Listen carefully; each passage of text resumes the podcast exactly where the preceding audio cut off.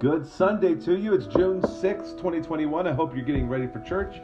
Um, I hope to see you here, uh, whether it be here or online. We'll be talking about what it means to have a life that's full of worship because we, we worship 24 7. Every, everything's an opportunity for worship, but I don't want to give it away.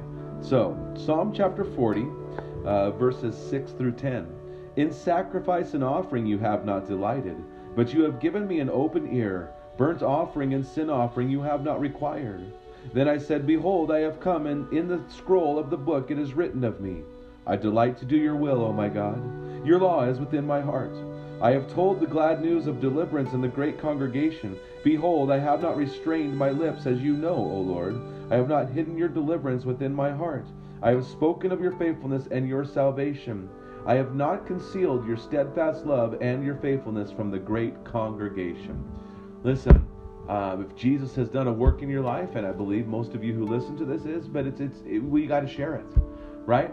It's not for us to hold in. It's like no, it's it's not selfishness. God didn't save us to sit. God saved us to, to send us.